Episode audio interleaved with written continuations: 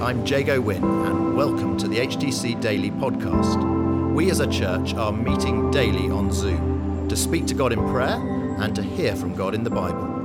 For those of you who can't join us live or who want to listen again, we're featuring the daily Bible thought, and we're also including how we're being encouraged to pray each day. Today, it's Tim Jones.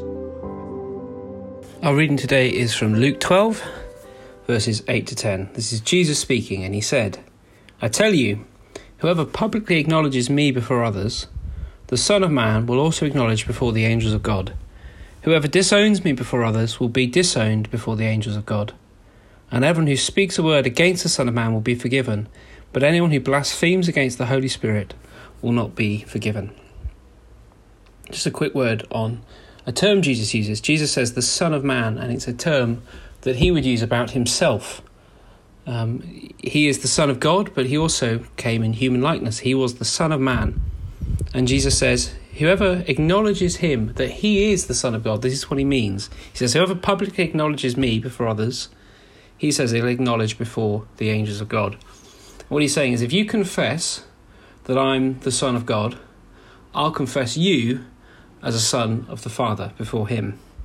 Whoever publicly acknowledges me, I will also acknowledge. I once heard a story of a preacher who was preaching on this very, very passage, who got up to speak, and then he came off the stage and very tragically died of a heart attack. And his son had the presence of mind in that moment to say, having uh, this, my father has just put exactly into practice and God is, will put into practice what he has just been preaching about. He's just confessed that Jesus Christ is the Son of God and he's gone to be with his Heavenly Father. Amazing story. If we confess that Jesus Christ is Lord by faith and trust, the promise of Jesus is that we will be represented before God the Heavenly God our Heavenly Father. He will confess us as one of his before him he has a, a warning here, verse 9. But whoever disowns me before others will be disowned before the angels of God. So there's a contrast. Whoever acknowledges me, whoever confesses me, and then whoever disowns me. The uh, this this would point us forward to the story of Jesus' disciples who will be asked about uh, who whether they belong to Jesus, and they would disown him and then he says, and this is a peculiar verse, I suppose, on first reading everyone who speaks a word against the Son of Man will be forgiven. But whoever blasphemes against the Holy Spirit will not be forgiven. Very interesting phrase. What does it mean to blaspheme against the Holy Spirit?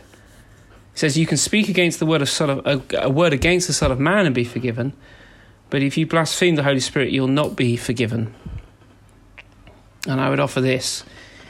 If you, the testimony of the Holy Spirit, the witness of the Spirit, is that Jesus Christ is the Son of God. That Jesus was not just born of Nazareth and of his parents, but he was born of the Holy Spirit.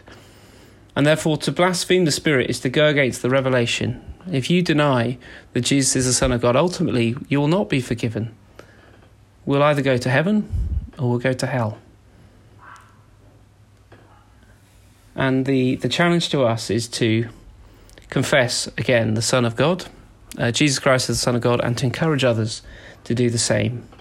To publicly acknowledge God before other people, to be uh, bold in our faith and bold in our sharing, trusting that God's saving power be at work, not just in us, but in other people. And let's pray for those that we know that don't yet know God, that they would come to this revelation the revelation of faith that says, I will confess you, Jesus Christ, before other people, trusting that you will confess me before my Heavenly Father. Let me pray.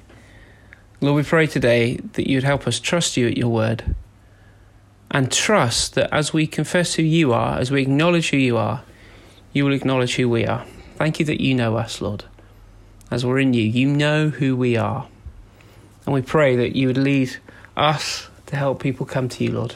Help us be bold and brave in confessing and acknowledging you. In Jesus' name, Amen.